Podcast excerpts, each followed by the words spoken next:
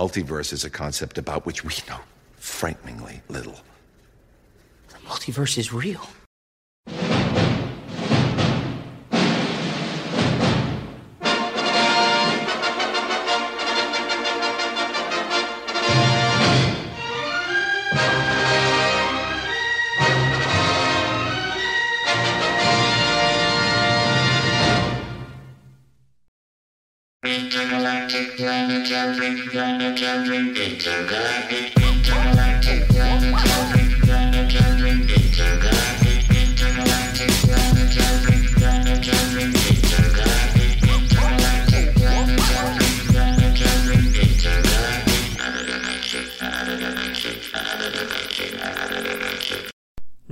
South Connection Podcast Network.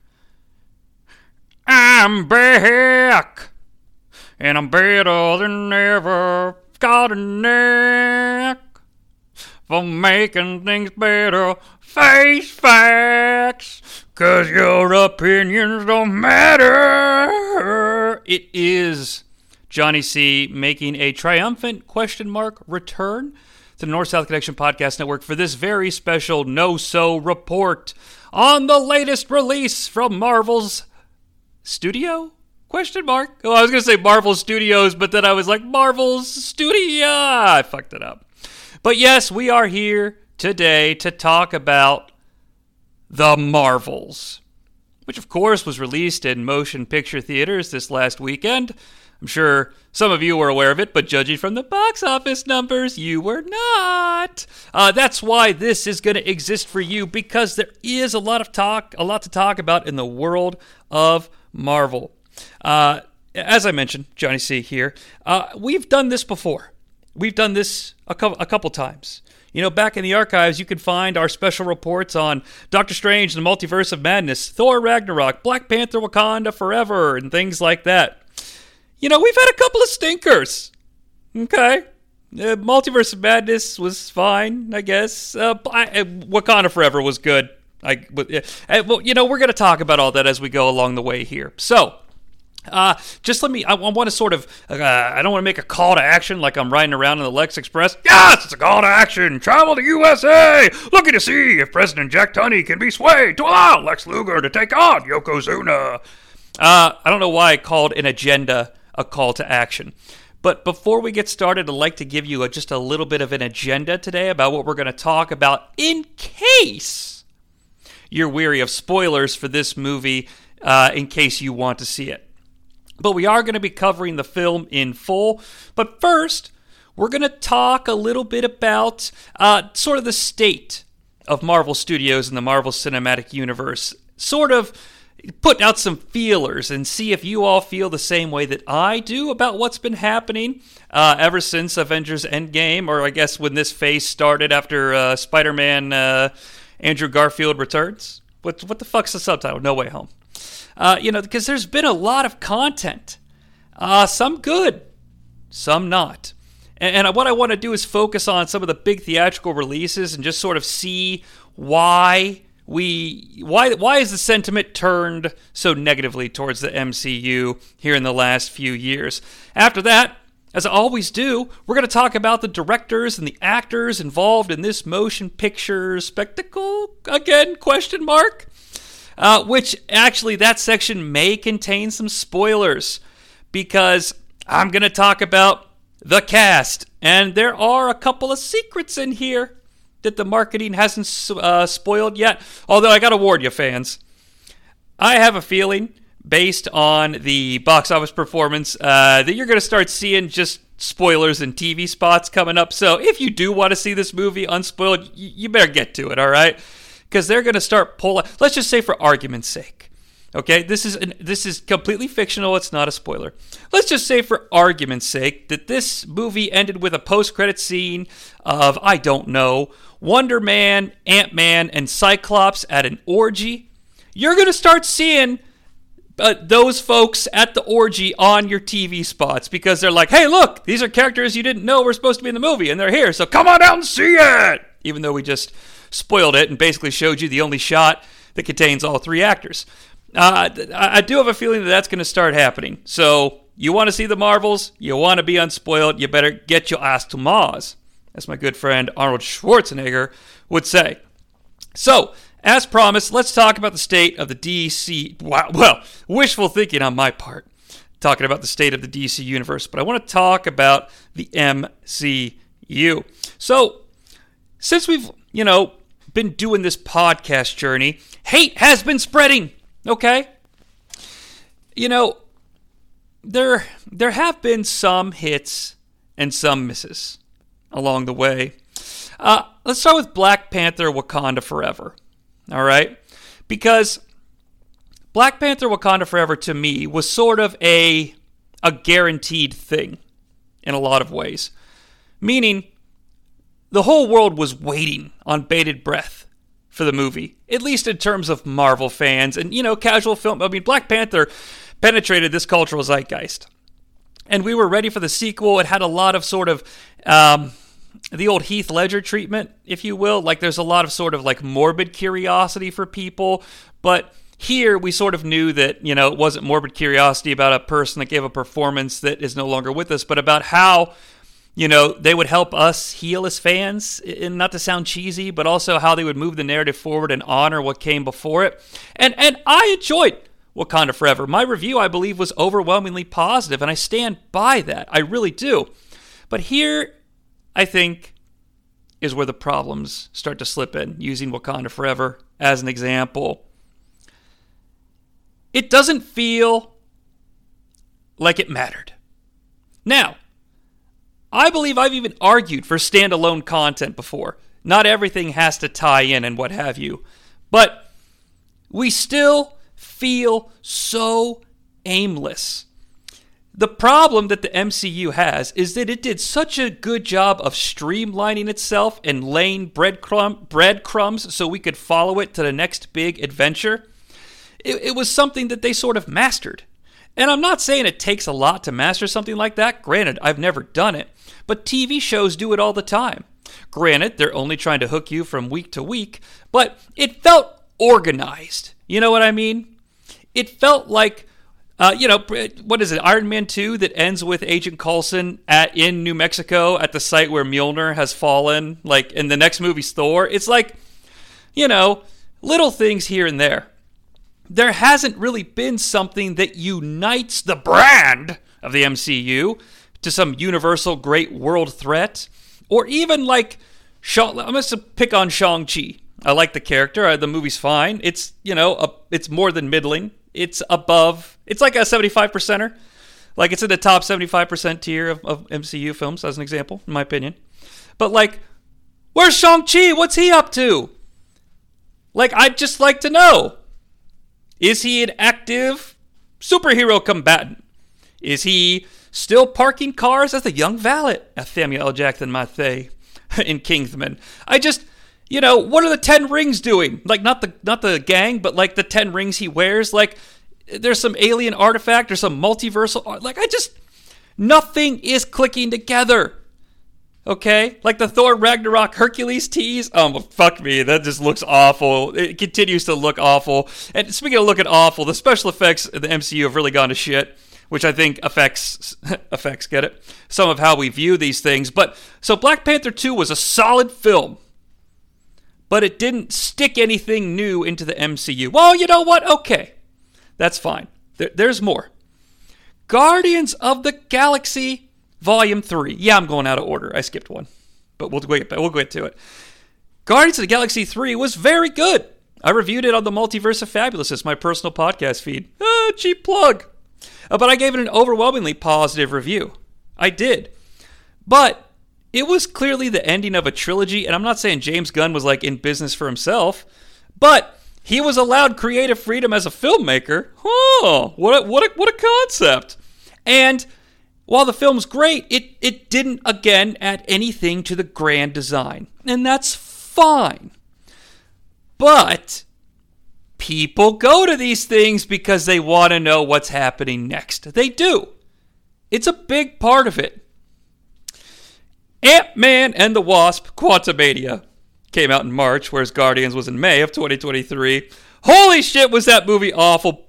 But, side effect, at least at the time, it seemed like it was adding new wrinkles and maybe pushing things forward. Spoilers for Quantumania, sure. Kang the Conqueror, at least the version we met, died in that film, but we were introduced to the shouting Council of Kangs. Even the goofy ones who are like, ooh! Seriously, like no Kang variant should ever spike the camera and yell like Paul Bearer and get excited because all the Kangs are here having a fucking Kang orgy. But, you know, they, they, allowed it to happen and what have you. Uh, but at least it felt like it was maybe giving us context or a clue. But then the whole Jonathan Majors thing started going down, and so we still feel aimless. We're flying without a cape. No capes. So I, don't know. Maybe it's a good thing, but you know we don't have a radar. We don't have some sort of. This is Ben Affleck impression. The toxic chemicals gave me some sort of radar sense. You know we don't have Daredevil's radar sense right now. Okay, though, home viewing has offered us something. What about Secret Invasion? On t- fuck. Actually, never mind. Let's not talk about Secret Invasion. Jesus Christ. Although Secret Invasion and its patheticness is relevant to some of the Marvel's discussion, which we will get into, but holy shit, was that show fucking awful. Um, it had moments, I'll give it that. Uh, the lady from Fleabag, whose name I can't remember, who was like the head of MI6, she was cool. She was really cool. Um, I like Ben Mendelsohn. Ben Middleton. Middleton? Yeah, fuck it. It's not like he's my friend. I don't have to get his name right. Uh, as Talos, but you know it's a fucking stupid character. I love Emilia Clarke. Poor Emilia Clarke, man. She could not catch a break. Everybody hated the last season of Game of Thrones. I didn't, but that's fine. Uh, you know, she tried to join the Terminator franchise. Didn't quite work out. She was in something else too. Oh, she was uh, she was in Solo, a Star Wars story. Don't think we'll ever see Qi'ra on the big screen again. And here she is in the MCU now as like is her is her name Gaia? Is she the, the lady from Captain Planet? Or is that Guinan? No, that's Whoopi Goldberg. Gaia is Earth. Oh, I guess Gaia was probably you know because Captain Power the Planeteers. You know they had that lady who hung out with them. And don't forget that the the one kid had a had a, a, a lemur or a chimp or something. The kid who was heart. Uh, I'm gonna have to do them all. Earth, fire. Notice the American guys like fire, wind, water, heart. Go planet, Captain Planet. But it is funny that they gave the American fire. I just I've always I've always chuckled at that. Uh but there was a little bit of hope and I promise no spoilers at all are going to be coming out of my mouth. But Loki Season 2 gave us not only six compelling hours of television, but it did seem to massively add to the overall narrative of the MCU. And Tom Hiddleston continues to show why he's probably the best thing that they have left. Okay? And I'm not saying he was bad before. I'm just saying he's clearly the best. Here's the best of what's around. Oh, Tom Hiddleston, you didn't have sex with Taylor Swift after you guys broke up, but now you're doing that chick in this movie. That was sort of a Dave Matthews Band riff, okay? But Loki season two ended. And actually, Loki as a, as a show, it's over. It's done. Find a new show! But it's done and it's over with, okay? But it ended giving the MCU new life. Okay? Things happen that matter. And with the Marvels opening just the very next day after the ending of Loki season 2, there is an amazing opportunity for brand synergy. And in one week, with Loki series finale and the Marvels, it's a one two punch. We can turn this thing around and get it back on track, dude. Like, this is the moment. Seize it, Marvel. What have you got for me?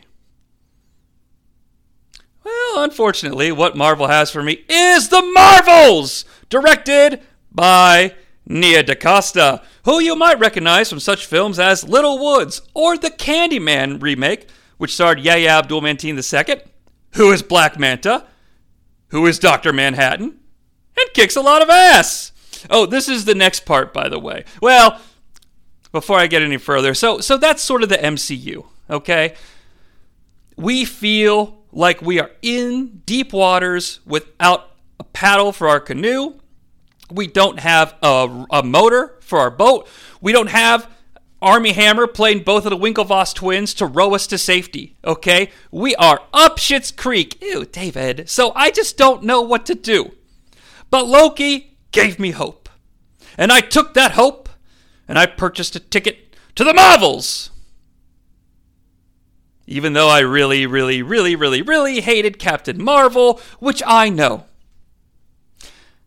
Let's just put this out there since you all can't see me, okay? I am a white heterosexual male, okay? Which doesn't mean anything. However, it does mean that I fit into a subsection of individuals who, uh, well, not all, but there was a lot of Captain Marvel hate, like the film, mainly around shit like she's too powerful and she has a vagina and that can't coexist. But the movie's just really not that good. That's where I'm coming from. Okay? The performance of the actress that portrays the main character, which we'll talk about when we do the cast, is just, well, you know, so so I, I was already sort of one foot out the door here when I purchased this ticket.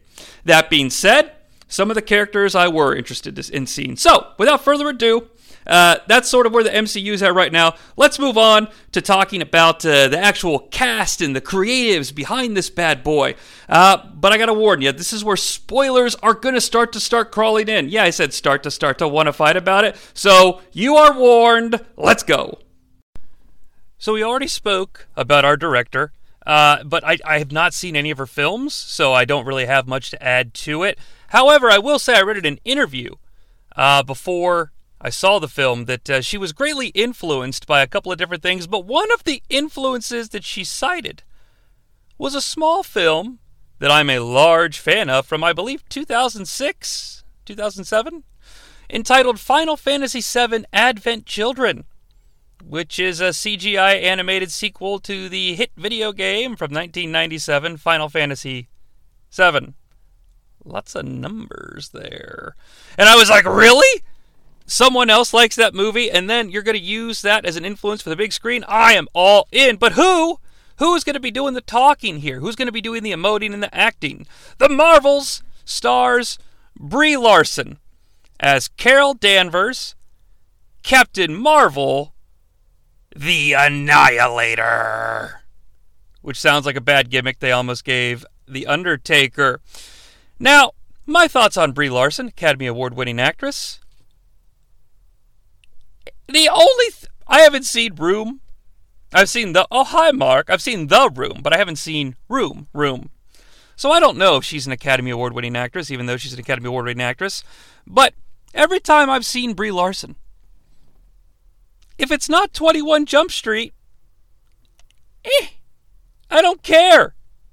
Like, she's not struck a chord with me. I, I, the only thing I can even think of is uh, Scott Pilgrim, where she's Envy Adams for like five seconds uh, but we don't talk about Envy Adams. Uh, I, I just, I don't know that the Captain Marvel character has ever been written well, period, in the MCU.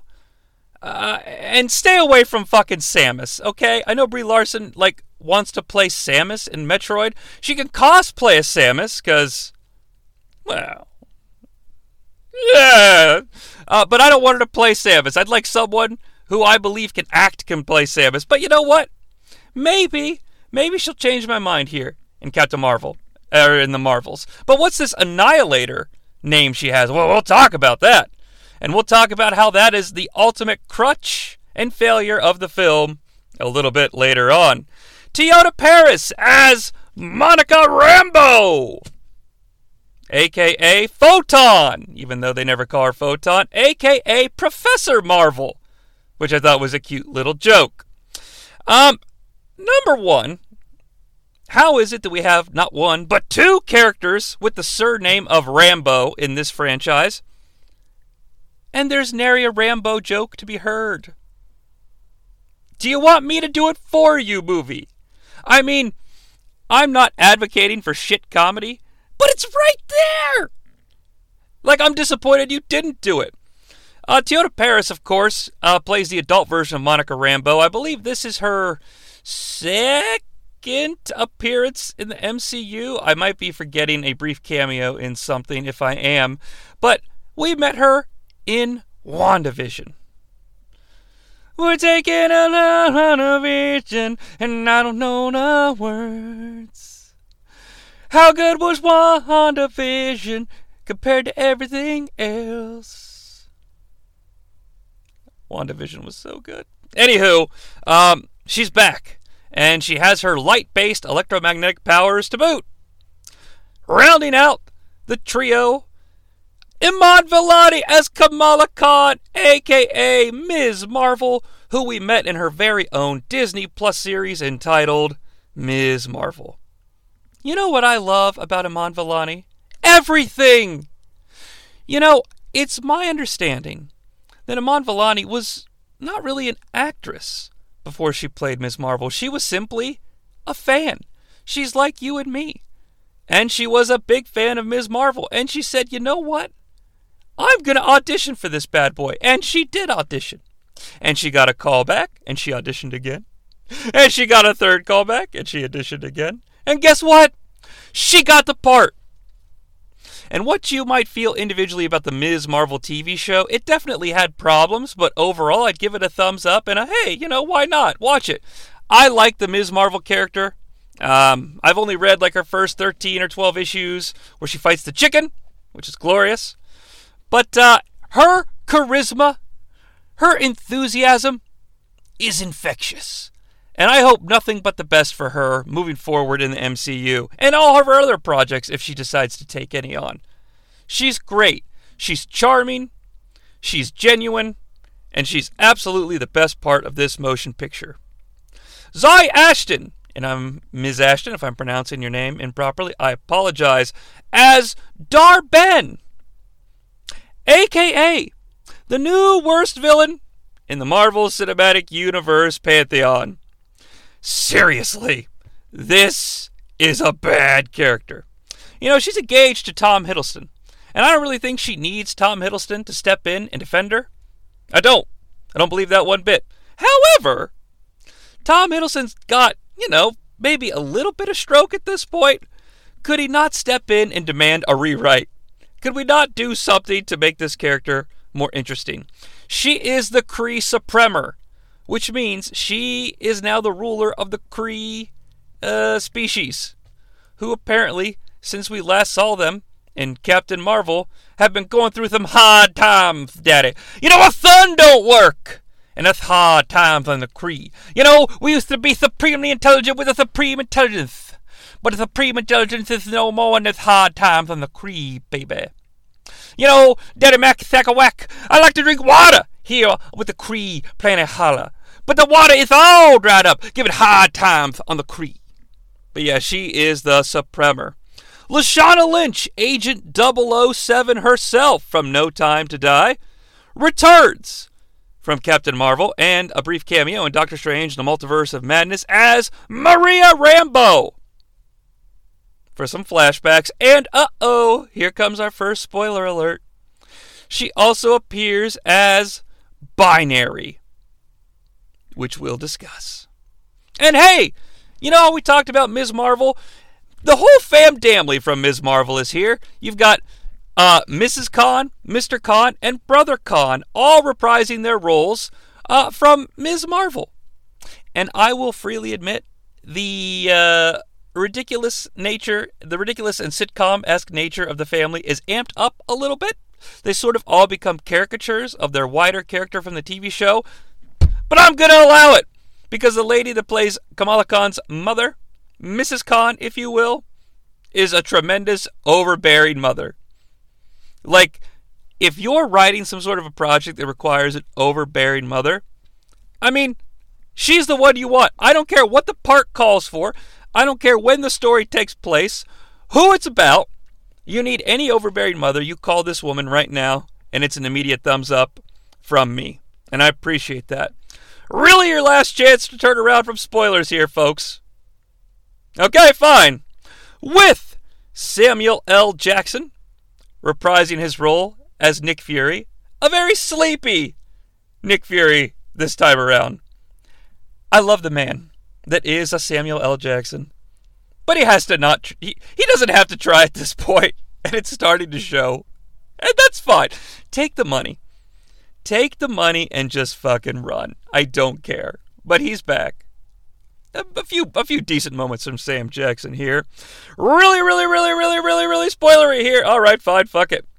Uh, with Tessa Thompson as the king of New Asgard, Valkyrie. What are you doing here, Valkyrie?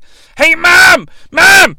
Mom, I just saw a new commercial. Valkyrie's into Marvels!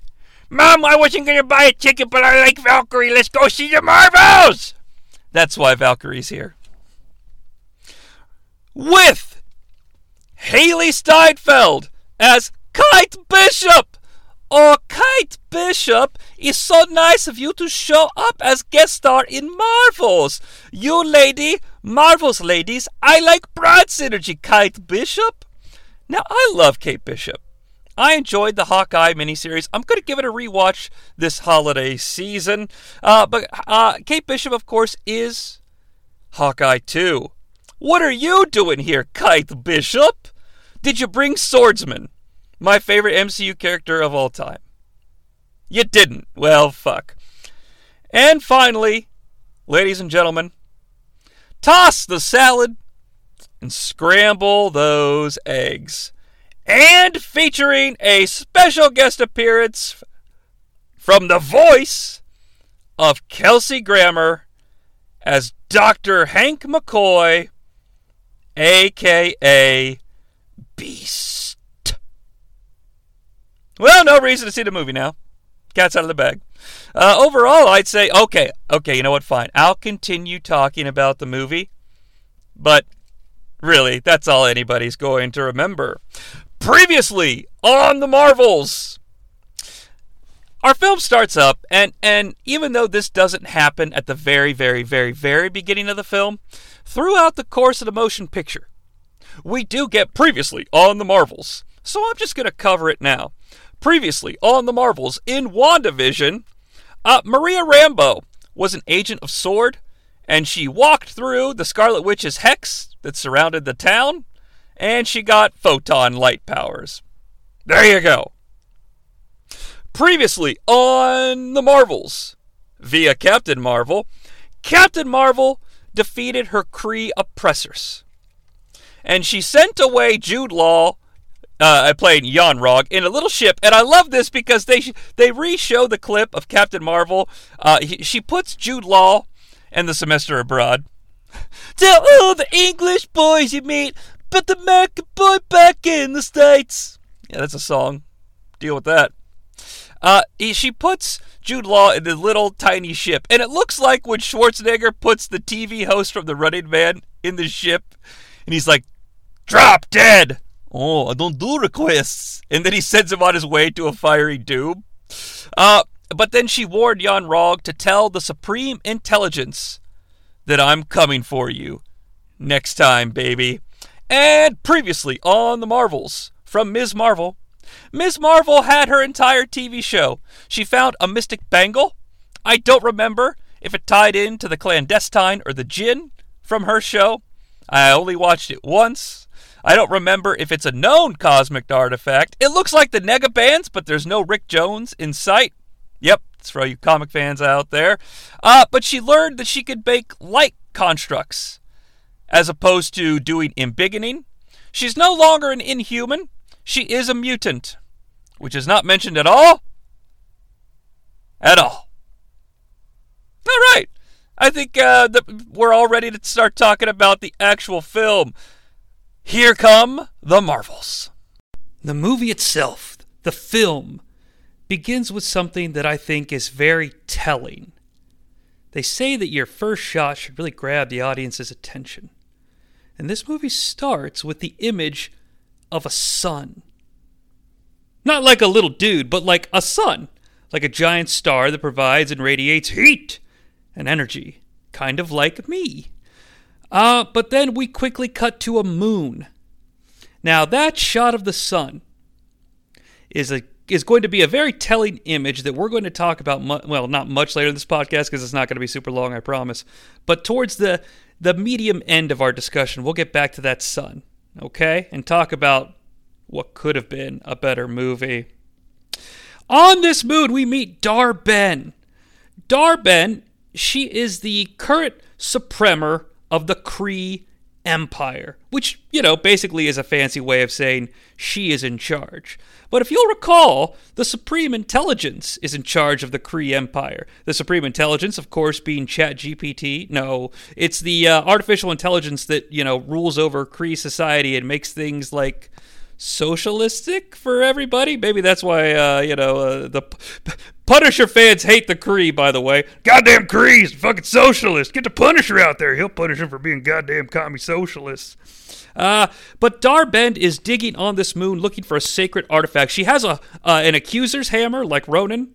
So she visually feels comfortable here in the MCU. She has a very unique look. I don't know what color her hair is because I'm very colorblind, but it looked like grayish to me. And she's kind of got a grill like, oh my god, give me a grill. Oh, you know the the the grill song.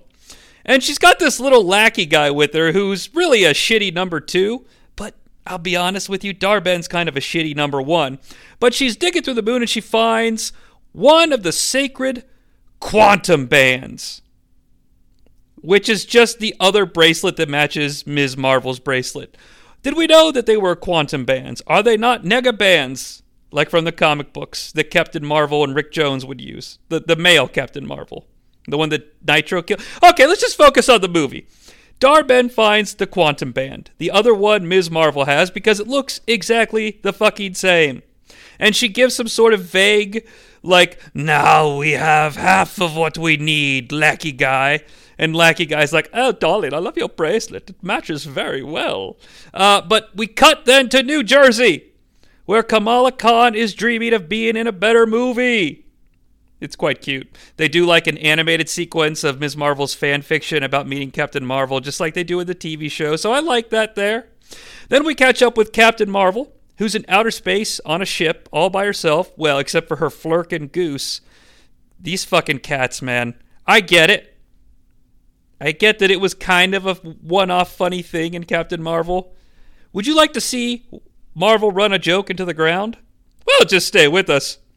Uh, she's in space trying to figure out what's kind of going on in the galaxy these days. We still really have no motivation or understanding of what makes Carol Danvers tick, which is the ultimate failure uh, for the entire character. Even lesser known characters in the MCU, I feel like we sort of at least know what motivates them to a certain extent. With Captain Marvel, we've never been given the chance. And we're going to continue to not be given the chance, okay? Nick Fury calls her, and he's all like, Hey, Captain Marvel, we're friends, aren't we? And she goes to investigate where Dar-Benn is on this moon because there's been a massive energy surge, and Nick Fury's like, It's fucking up the jump grid. Now, the jump grid is something that we mainly see in Guardians of the Galaxy films.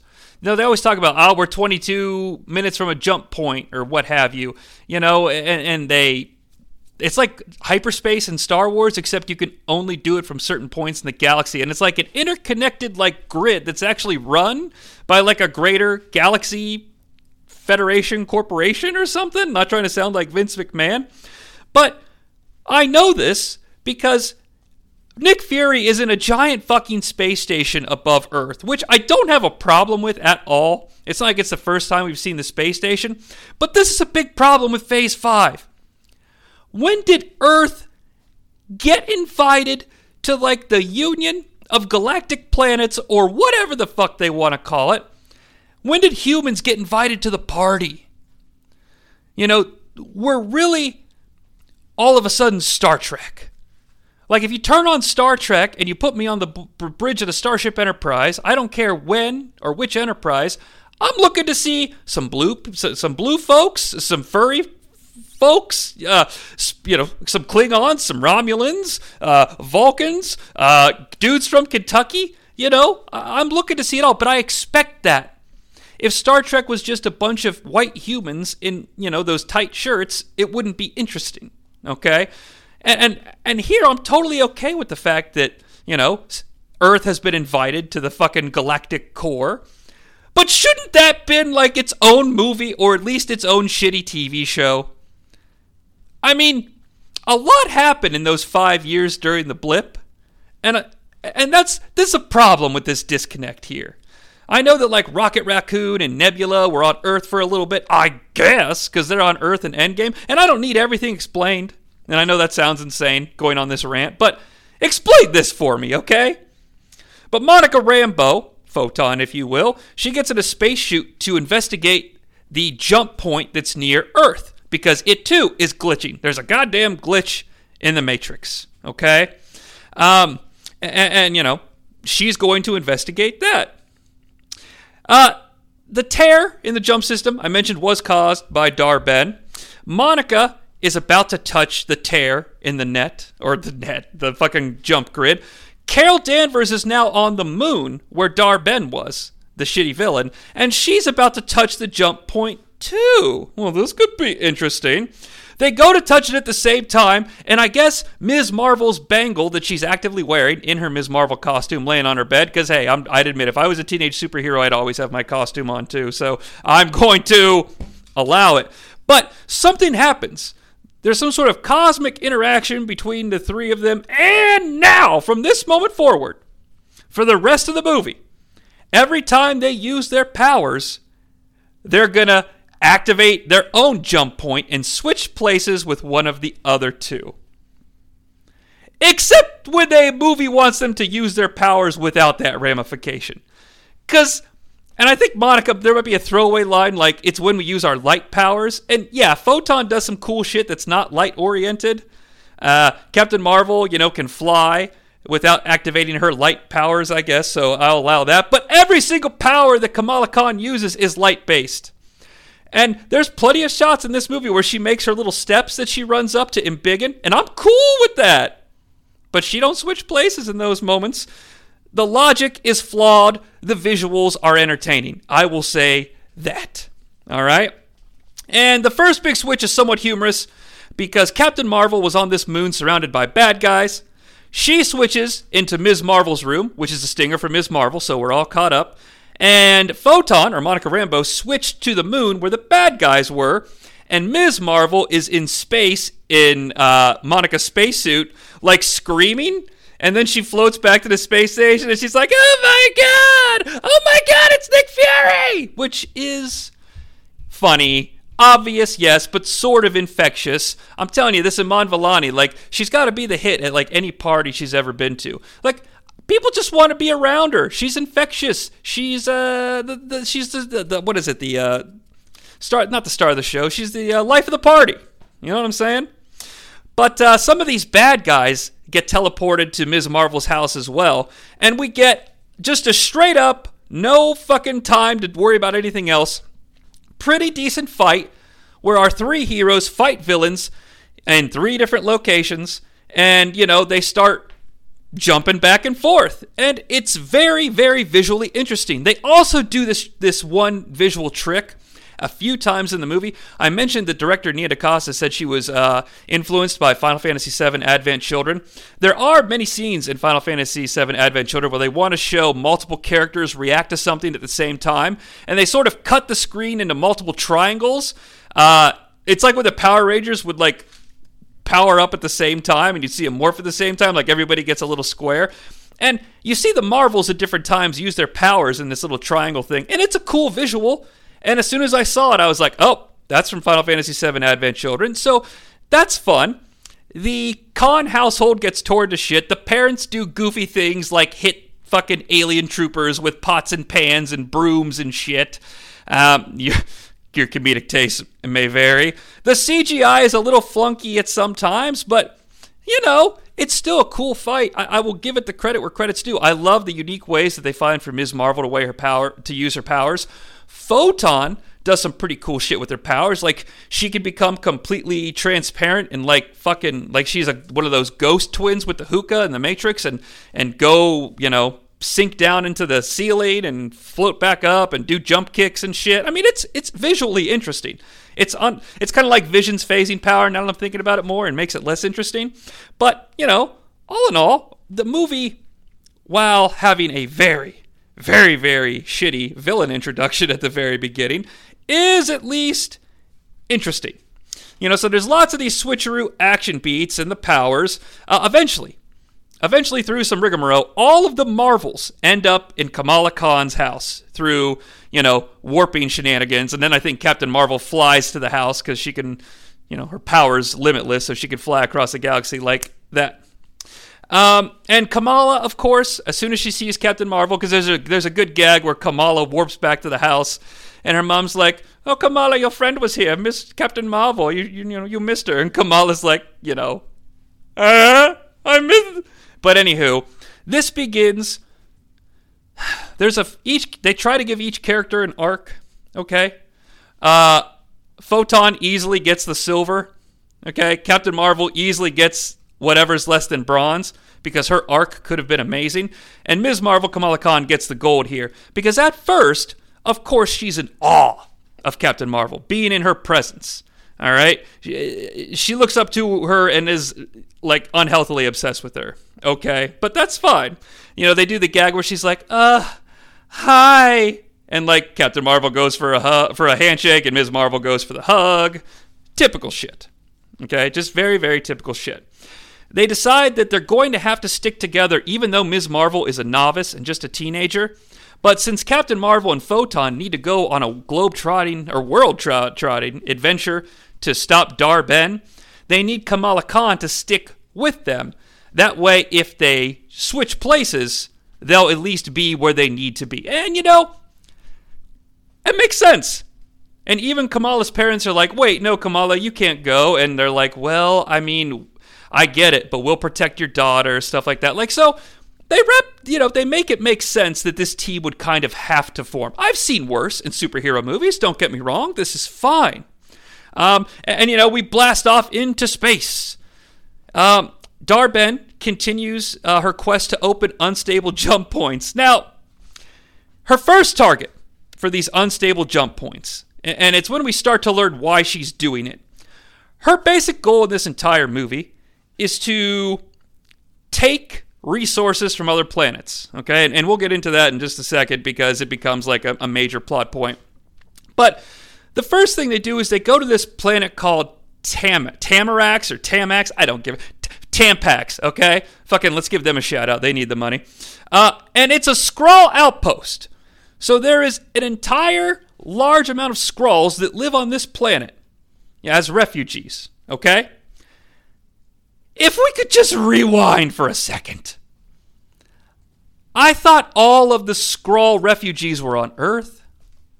And maybe they weren't. Maybe they never outright said that. But if this planet is a Skrull outpost and it looked pretty empty, why are all the Skrulls from Secret Invasion stuck on Earth like we have nowhere to go when you could go here? I'm just saying, you gotta talk amongst yourselves, okay? If you know, if you work in product development for a company and you make a product and you say, marketing team, we finished the product. Do you think the marketing team makes the product without looking at it, sampling it, and try to identify everything it can do? I hope not. Because if you made a fucking dildo and they're advertising a cheeseburger, we've got a problem. So why don't these creative units just talk to one another? Okay. I don't know. But on the, you know, and, and Carol Danvers finds out that, you know, they're heading towards this planet. Uh, but of course, she has tension with Monica because Captain Marvel never came back to see Monica when she was little Lieutenant Trouble. And she's like, hey, Lieutenant Trouble. In her fucking Brie Larson delivery. And Photon's like, um, it's Captain Rambo. You know? And, and then Sylvester Stallone runs in and he's like, there is nothing! There is no more! Nothing! Or whatever, he fucking yells at Colonel Trautman at the end. I think that's what he yelled at the end of fucking First Blood before they arrest him. There's nothing for me! Oh well. Uh, but there's some tension there. Kamala Khan is, of course, still in awe of Carol Danvers. Carol out of nowhere gives us an info dump on the quantum bands. I guess she just knows that that's the thing they're looking for, and Kamala, of course, has one. Apparently, legend across the universe foretold that uh, these quantum bands were used to create the entire jump point navigational network, which sounds really interesting. Uh, but let's keep in mind this movie is only a brisk hour and like 38 minutes. And speaking of opening portals of a jump point nature, Dar-Benn appears to have arrived on a planet called Tamax, Tamax, Tampax. I don't really care. Okay. I don't, I don't know if it's Tampax. There doesn't seem to be anything leaking from this planet, at least yet. But there will be. So, this planet is a Skrull outpost.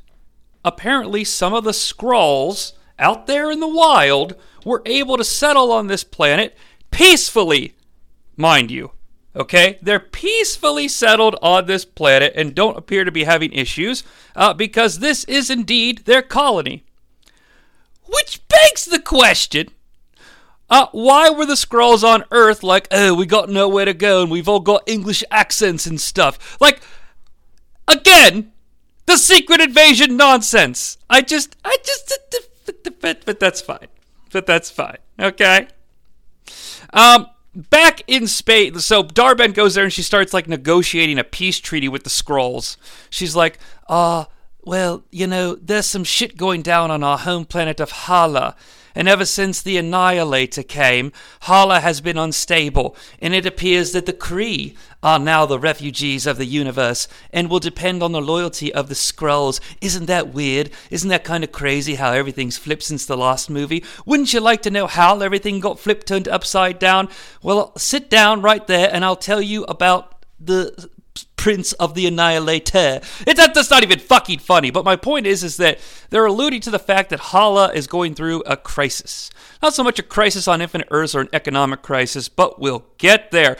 Back in space, there's some tension on the spaceship. Okay, uh, Monica and Carol uh, are having some tension because she's like, "Oh, Lieutenant Trouble," and she says it just like that because she, for some reason, can't act when she's in that suit. And Monica's like, don't call me Lieutenant Trouble anymore. It's Captain Rambo. But of course, Kamala continues to be in awe of Carol. And, uh, you know, it, it, just is what it is. It is what it is. Dar-Benn, uh, back on the planet, is negotiating with what I have to assume is the king of the Skrulls. How would I know this? You might say. Does he proclaim himself the king of the Skrulls, the emperor of the Skrulls, the god of the Skrulls? Well, not so much. However, he does wear, ladies and gentlemen, what might be the worst crown prop I've ever seen in cinematic history. I swear to God, you could get a better crown pop prop at a goddamn Halloween store. That being said, I love how pathetic it is, and so I'm going to allow it. When the Marvels arrive to save the day and rescue the Skrulls from Dar-Benn's evil plot, Dar-Benn uses this opportunity to be like, oh, you know what? So much for this peace treaty thing, because look, you called them Marvels. Yeah, I already know their superhero name because I read it in the script. And so she revokes the treaty and immediately opens a jump point portal and launches an attack onto the Skrulls. Uh, and we get to see that the jump point she opened is actually connected to Hala again, the Kree homeworld, where we see people wearing like um, fucking masks. You know, like like co- is that what happened to Hala? A COVID outbreak? It wouldn't be surprise me. That shit goes everywhere. But they're all wearing these masks because they can't breathe. Okay? And we talked about the planet leaking earlier. Dar-Benn somehow gets the atmosphere of this Skrull planet to start sucking through the jump point and go to Hala so people can start to breathe again. Ladies and gentlemen, that is correct. The Marvel's screenplay writers just ripped off the third act of Spaceball. We always put you on your knees, and what we do is dirty deeds while the Spaceballs! Watch out, out! That's right. These jump points are some insane circular non statue version of Mega Maid. It's ridiculous. I don't understand how Dar-Benn actually uses her powers to command just the atmosphere to suck into Hala, but that's fine. That's fine.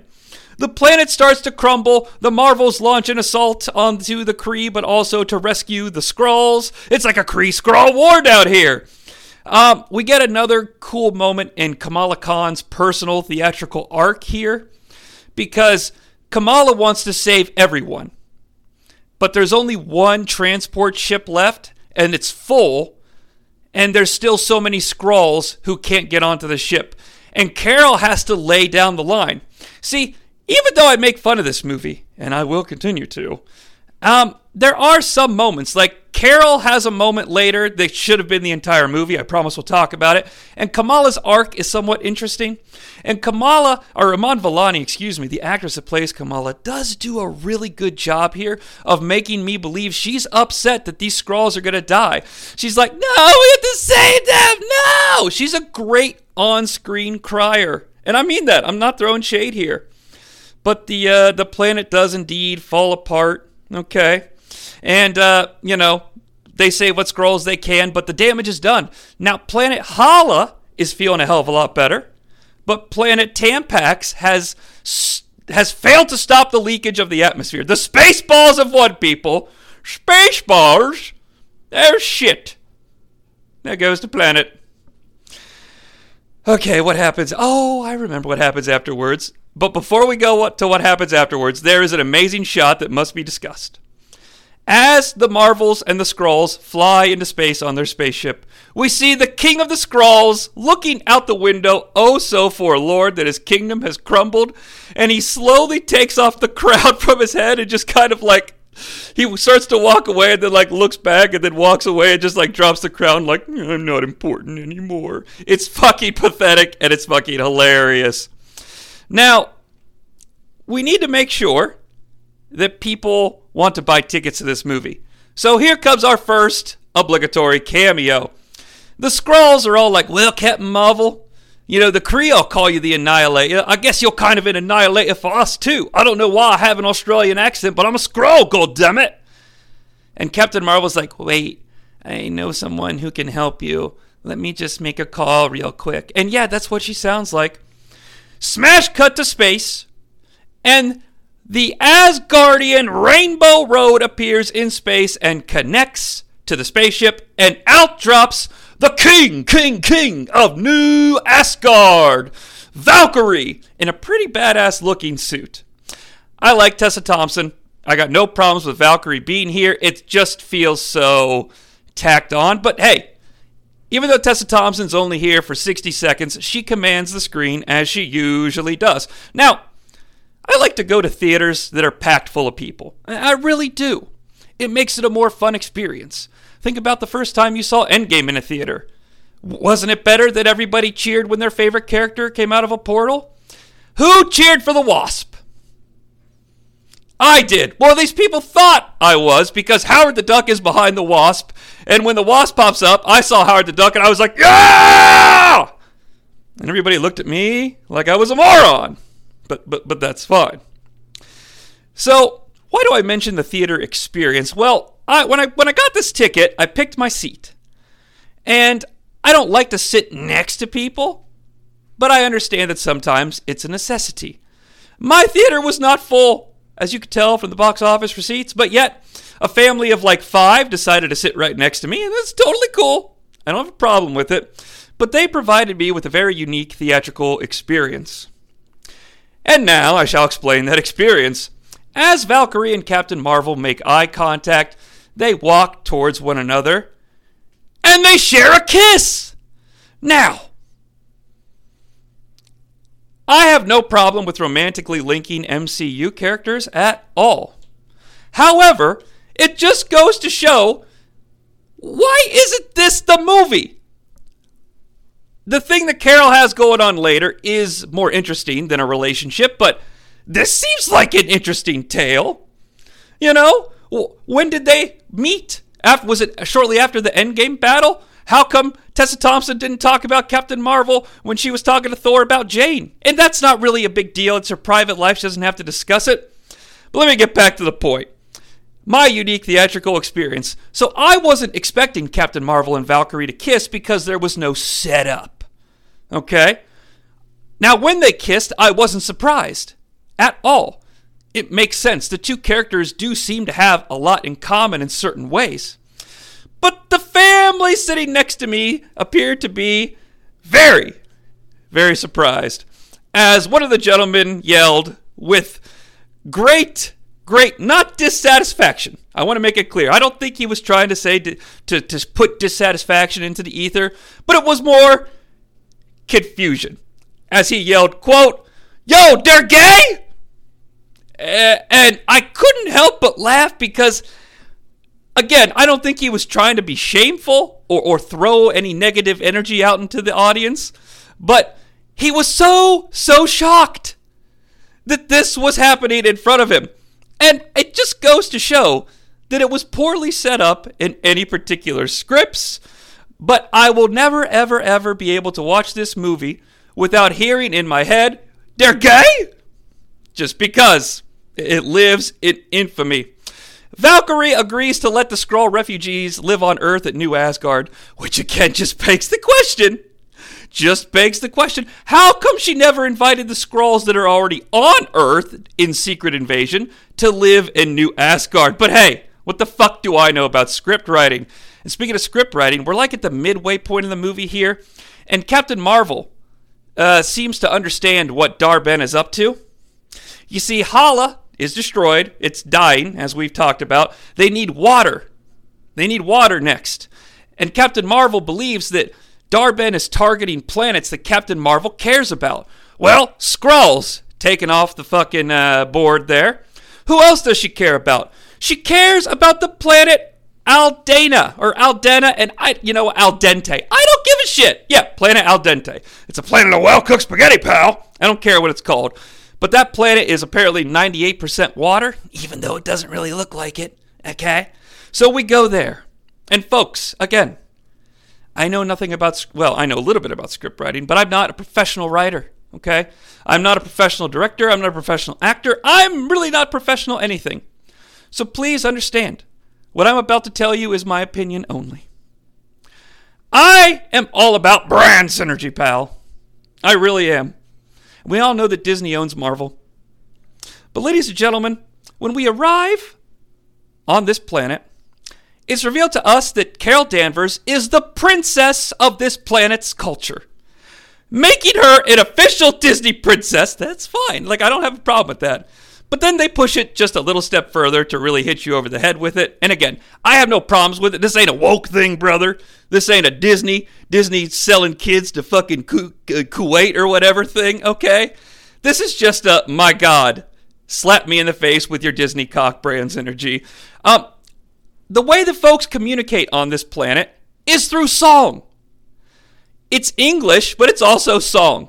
So if I were to say, I don't know, for example, this movie sucks a big bag of donkey dicks. I would have to say it like this This movie sucks a big bag of donkey dicks. Boom. Or no one would understand it. Because whenever they speak just English to one another without a tune attached to it, no one understands it. And I thought for sure we were going to get a big fucking Disney song and dance. Honestly, though, I dare you. Bring it. I, at this point in the movie, I would have taken it and been like, huh, fuck it. I, I'm down. Just just throw something at me, okay? Um, but this this musical nonsense on this planet as Carol, like everyone, like the girls are giving her shit about you're the princess, you're married, blah blah blah. All will be revealed soon that it's actually just a marriage of convenience that stopped a war because she's friends with the prince. Uh, they, they ain't be fucking. They gay.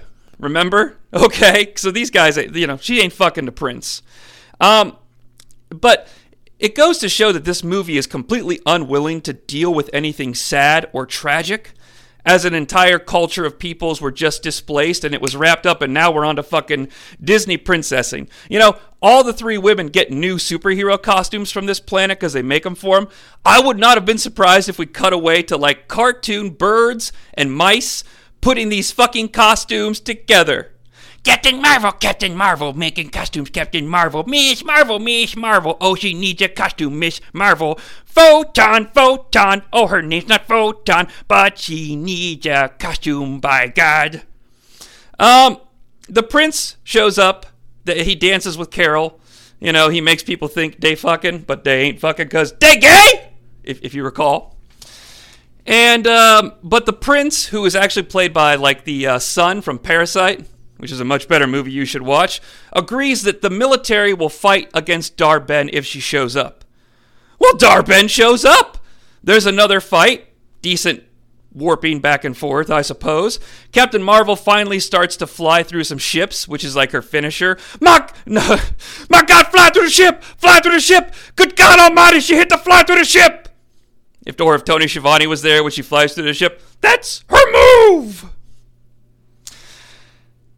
Anywho, um, Ms. Marvel again is ordered to like stay out of the conflict because she is the weakest with her powers or what have you. Uh, she doesn't though. She, she does not stay out of the fight, and she fucks everything up. Well, she doesn't fuck everything up, but she like warps in at the wrong time, and Dar-Benn is able to open a goddamn portal and start sucking water out. Uh, it doesn't kill the planet though. Like I, they really don't. I think that the portal closes. I don't fucking remember it, but it you know it it doesn't matter. None of this matters. But uh, we do get more uh, you know clips where the the troopers call her, call Captain Marvel the Annihilator, and that brings us to Act Three. And yeah, this movie's moving at a real brisk pace here. Carol gives us the big revelation, the big twist. Why is all of this happening? Why do they call her the Annihilator? After the events of Captain Marvel, but definitely also after the events of Guardians of the Galaxy, because Guardians of the Galaxy takes place like, oh, I don't know, seven years after Captain Marvel, and the Kree Empire and Hala are doing just fine. Don't you worry about the Kree. The Kree are just fine. So I don't know when this takes place, and honestly, I don't really care. But Captain Marvel did vow to Jude Law in the semester abroad when she shot him away that she was coming after the Supreme Intelligence. Supreme Intelligence, of course, is the AI chatbot that runs the Kree society. It runs their environmental controls, their fucking everything. It's like a deity, but also um, their lifeline to survival. And we do get to see the Supreme Intelligence, which made this comic book nerd very happy because Captain Marvel, like a flaming god from the sky in a flashback, comes down and like crashes into the castle or the throne or whatever, the goddamn Imperial Senate on Coruscant where the Supreme Intelligence lives and starts blasting fucking Kree accusers, killing them. She fights Dar-Benn, actually. Dar-Benn is the last accuser standing in her way before she gets to the Supreme Intelligence. And then Carol walks into the room and stares down the Supreme Intelligence, and she fucking Brock Lesnar's this shit. She goes into beast mode, murdering the Supreme Intelligence, which destroys centuries of Kree knowledge, history, memory. It's it's horrifying. Like it really is, and I'm not trying to be dramatic here. This is the movie. This is the movie. Start with this. Show me what Captain Marvel is capable of. And the rest of the movie should her be, be her dealing with the consequences of what she did. She killed a fucking race of people. She didn't kill them directly, but she sentenced them to death with her selfish, powerful actions. That is a movie, ladies and gentlemen. This is not that movie. Oh well, then that's fine. So Hala is pretty close to dying. The last thing they need is a is a son. You know, who doesn't want a son to carry on the legacy? Uh, not so much a little human or a little dude, uh, but but a, a, a, giant gaseous star with magma. You know, magma. Uh, so yeah, so everyone assumes that Dar-Benn is going to head to Earth because that's the last planet that Captain Marvel cares about. We get a goddamn training montage as the Marvels learn to use their power swapping together, and I think it's set to. So the estate of the Beastie Boys, ladies and gentlemen, that shit grows by leaps and bounds with every new movie released in cinemas. It doesn't matter if it's Marvel or not, okay? Now, we haven't talked about Nick Fury and the Khan family much. The Khan family at some point takes the giant elevator from Earth to the Sword Station, and I think this was in Secret Invasion, so I shouldn't have been so surprised by it. But again, when did Earth get invited to the fucking party? But we cut to them back and forth. I've ignored it because it's really not important. Here's the only important thing, or the only way this plays in. Dar-Benn shows up near Earth and opens a portal to start sucking the sun. Even though the sun is pretty far from Earth, why didn't she open the portal near Mercury? Again, it's fine. I I'm not a professional writer. It's not a big deal. I guess because she wanted to penalize Earth. But what stops her from sucking Venus and Mercury through the portal? Or all the asteroids and space debris? Yeah, I said debris. Want to fight about it? Debris, in case you didn't catch the fucking joke. But throughout the course of the movie, back on the sword station, the Khan family gets into hijinks. They're throwing up, can't handle zero gravity. Mrs. Khan's yelling at Nick Fury, like, Where is my daughter Beta? I just, I love every time they say Beta. It's so cute. Um, but there's a bunch of eggs there because Goose is there. Goose the Flerken, the cat that's an octopus that eats shit. And all these eggs hatch, and all these Flerken are born on the Sword space station. And the Sword space station has to evacuate, but there aren't enough fucking um, lifeboats to get everybody off. So the Marvels show up, and they've got an idea. And ladies and gentlemen, set to memory from the fucking play Cats. The Flerken run around the space station and eat everyone who's there, and then they put all the goddamn cats on a lifeboat because they're tiny, working under the assumption that all the Flerken will just throw up all of these innocent people safely on Earth. It's the dumbest shit you've ever seen. It's insulting to my intelligence and your intelligence, and it's not even funny. It does work though, because everybody's safe. Ah, fuck it. Fuck it, fuck it. This. Ugh, I got really motivated by the film when they explained why Carol was an annihilator. Like, I really did. But then I remembered I've already watched an hour of this movie, and there ain't no time for anything deep. Speaking of ain't no time for anything deep, we go fight Dar-Benn on her ship, which is next to the portal, sucking up the sun. It's the fight you've seen in the trailers where, like, they all three fight her together. Captain Marvel has her new suit that looks stupid. It looks really bad. She looks like a head. Like it's like I think she that she wore this suit on set, but it looks like it's CGI animated. Ms. Marvel's is cool. Photons is cool.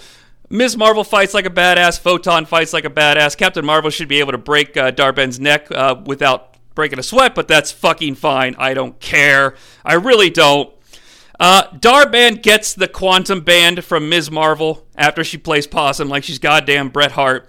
She opens an even more powerful portal, I guess, because she clicks the negabands or the quantum bands together and opens a massive portal.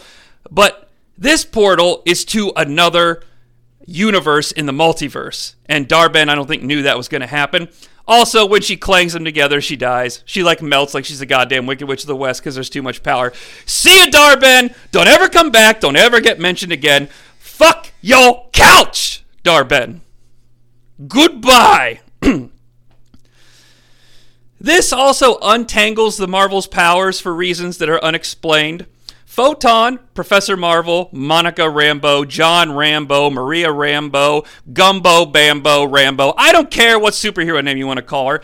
She says she could fix it if she gets charged by the other Marvels and their powers. Fuck it, I don't care. She does. She goes into space. She has to go to the other side of the portal into the other universe to close the portal. She does. She makes the sacrifice play. They play it up like she's dead. She's not. But she is trapped in another universe in the multiverse. Bye, Photon. See ya. Hardly knew ya. Nah, it's okay. She ain't dead. Uh, also, somewhere lost in here is the conclusion of the arc where Captain Marvel gains, or, or, or Captain Marvel starts to respect and appreciate Kamala Khan, and Ms. Marvel starts to realize that Captain Marvel may be her hero, but she's not perfect. You know, that being a superhero isn't all sunshine and roses and blah blah blah blah blah blah blah blah blah blah blah blah blah blah blah. Oh, how does this fucking movie end? Oh, uh, Captain Marvel and the Khan family, I guess, move into the Rambeau estate down in Louisiana because both the Rambeaus are dead and Captain Marvel's like, well, Lieutenant Trouble might be gone, but we'll find her again someday, Ms. Marvel. Let's go sit in this plane and pretend that we're flying a plane. Bye, movie. And that's the end of the Marvels. However, there are uh, two scenes left. We cut to New York City. We cut to an apartment in New York City, and a window opens from the outside. And who crawls into this New York loft based apartment living facility? Kite Bishop! Oh, Kate Bishop! Will you make me some macaroni and cheese, Kate Bishop? You're so funny, Kate Bishop.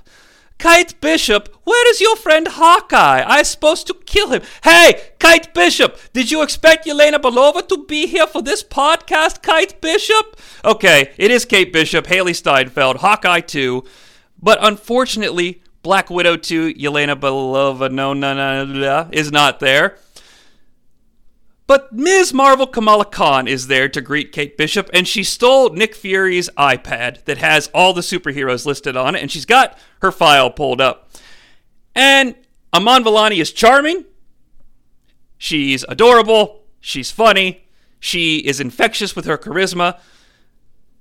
But I'm very disappointed that she is just asked to copy Nick Fury's speech from the end of Iron Man. She wants to form a team with other kid superheroes. And it, Hailee Steinfeld, great line. She's like, "Oh no, I'm 23." Uh, but it appears that Hawkeye agrees to join up with Ms. Marvel to, I guess, form the Young Avengers. Ms. Marvel spikes the camera and lets us know that, hey, Ant Man has a daughter. We should go see her next. Credits roll. Okay, I could do a Young Avengers flick. Like I'm I, at this point, I'm I'm just I'm so burned out. I don't know where this fits in. I don't know. You know, buyer beware, I suppose, but we got enough of them. If we could somehow get Wiccan and Speed out of the multiverse, and uh, we've got uh, Patriot. He was in uh, Captain America and the Winter Soldier TV show. So we got Patriot, Wiccan, uh, Speed. Uh, we can get Hulk's kid from She Hulk, Skaar. That's four. We can get the three ladies, Stature, Hawkeye, and Ms. Marvel. That's seven. That's a team. I mean, that's enough characters to make a movie about, so whatever. If done right, it could be good, I suppose. But then, ladies and gentlemen, the moment you all came for the giant revelation that will change the face of the Marvel Cinematic Universe forever. Are you ready? I said, Are you ready? Fuck it, I'm not doing it. Uh, Mid credit scene, Monica Rambeau wakes up in like a hospital room, and her goddamn mother is sitting right next to her. And Monica's so excited. Mom, I've got so much to tell you, etc., etc. But Maria Rambeau is not her mom. This, ladies and gentlemen, is Lashana Lynch, 007 herself, portraying a character that's probably not as well known, named Binary that is a version of Carol Danvers, if I'm not mistaken, that has the powers of Captain Marvel that just goes by the superhero alias Binary. And she's like, I don't know, you fool. And then a docile tone speaks off camera, talking about tossed salad and scrambled eggs. It is Kelsey Grammer's Beast, ladies and gentlemen. And we pull back to reveal that we're in the goddamn Xavier's mansion straight out of the 20th Century Fox. This is either one of two things. This is either the 20th Century Fox X Men universe that Monica Rambeau has been trapped in, or it potentially could be the X Men 97 universe. And is anybody else's balls hurt yet? Beast does look like he does in the X Men cartoon, more like it than he ever has, to be honest with you. He does not look like he did in the 20th Century Fox universe. Could be a redesign. But uh, Beast is like, well, binary, what have you uncovered? What have you uncovered about our strange visitor who appears to be from another planet in the multiverse? Which obviously shouldn't be possible. But binary, if you could give me an update, because Charles would like an update. Oh, yes, they say Charles. All the nerds just came. Except me. I am a nerd, but I did not come during this movie. I know where Professor Xavier is. He's in the other room. He's probably like, God damn it, Beast. I'm really not interested in the update on uh, the the woman who's sitting in a bed because she's not a mutant. But you know who is a mutant beast? Gambit! Oh, Gambit, get in here! I'd like to play some three card Monty. Now, Gambit, thank you for coming here. You're one of my favorite X Men, Gambit. You're always a cool person to have around for all the crazy X Men parties. Some people would think Dazzler would be my favorite because she can sing those beautiful songs. But, Gambit, only you can make me chuckle with a devious, devious delicious game of three card Monty. Now, Gambit, Let's raise the stakes for this round. If I defeat you in three card, if you defeat me in three card Monty, I will give you one thousand dollars as promised. But each game that I win, Gambit, I would like you to bring in your girlfriend, Rogue, and perhaps she can remove a different item of clothing with every victory that little Chucky Xavier gets. Oh, this is going to be a great day! Beast, get out of here! I'm busy. And speaking of busy, I'm busy. You're busy. We need to move on with our lives and forget that the Marvels ever happened. Guys, this movie was not good. This movie was. I hate to be so negative. Some of the action scenes were fun. Actually, I'll give Nia DaCosta a little bit credit. Some of the directing was interesting. Uh, Iman Vellani was good. Teyonah Parris is fine. Carol Dan or uh, Brie Larson continues to just make me want to jump off a bridge with her performance as Captain Marvel. I'm sorry, I said it, needed to be said. Uh, the MCU is just starting to falter, ladies and gentlemen. You know what? Watch Loki. That's so much better than this. I give the Marvels, I don't know, fuck it, a 4 out of 10 because I'm feeling generous. And it's pretty much carried by Iman Vellani and a little bit of unique action directing and probably the Scroll King's crown because god damn it, that thing is worth the price of admission. Well, folks, that's going to wrap things up here for this very special, NoSo special report. And I, honestly, I'm going to take two seconds and kiss your ass. I, I stepped away from podcasting like a month ago. I didn't know when I'd get back to it, just busy and shit coming up and what have you.